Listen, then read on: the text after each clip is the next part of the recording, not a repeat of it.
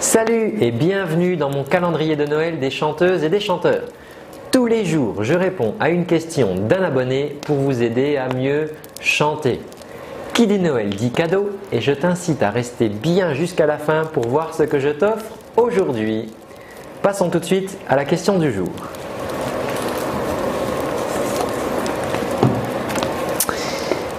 Yes, une question de Alain. Alors si comme Alain tu souhaites recevoir toutes mes nouvelles vidéos, clique juste ici pour t'abonner à la chaîne. Moi j'ai un souci avec les i, je n'arrive pas à les monter. Pourtant mes a, et o, ça va, ils ont du coffre, mais les i, ouf.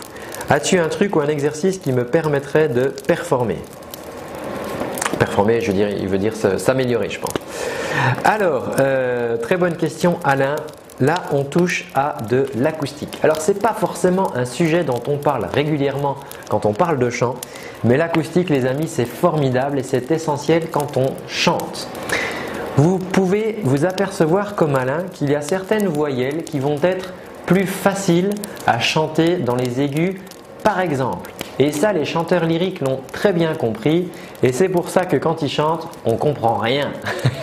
on comprend rien parce que c'est une espèce de marmelade. Pourquoi? Parce que eux, ils chantent tellement aigus et tellement fort qu'ils sont obligés d'utiliser les voyelles qui sont les plus appropriées pour les aigus. Et ça, euh, c'est un phénomène acoustique. L'idée, c'est quoi? C'est que chaque voyelle, en fait, si vous voulez, elle a une fréquence elle a deux fréquences de prédilection. D'accord? Ça veut dire que c'est des fréquences, euh, donc les fréquences ce sont euh, la vibration sonore, deux, harmoniques, euh, on appelle ça deux harmoniques, mais ce sont deux fréquences qui sont copines avec cette voyelle. Ce sont deux fréquences à laquelle cette voyelle va le mieux sonner. Alors le A, il a deux fréquences, le E, il a deux autres fréquences, le I, il a deux autres fréquences. Et ça, ça fait que si vous êtes proche avec votre note de ces fréquences, euh, ça va bien se passer. Mais si à un moment vous êtes trop éloigné des fréquences amies de la voyelle, eh ben ça va être le bazar. Et effectivement, il y a certaines voyelles qui vont être plus compliquées. Et ça, je vous propose de l'expérimenter.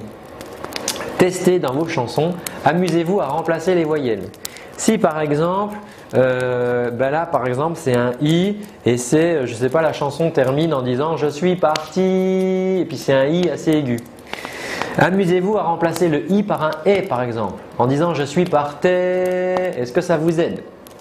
Testez avec un a. Je suis par ta. Ok, c'est complètement idiot, d'accord, pour l'instant. Mais testez pour voir.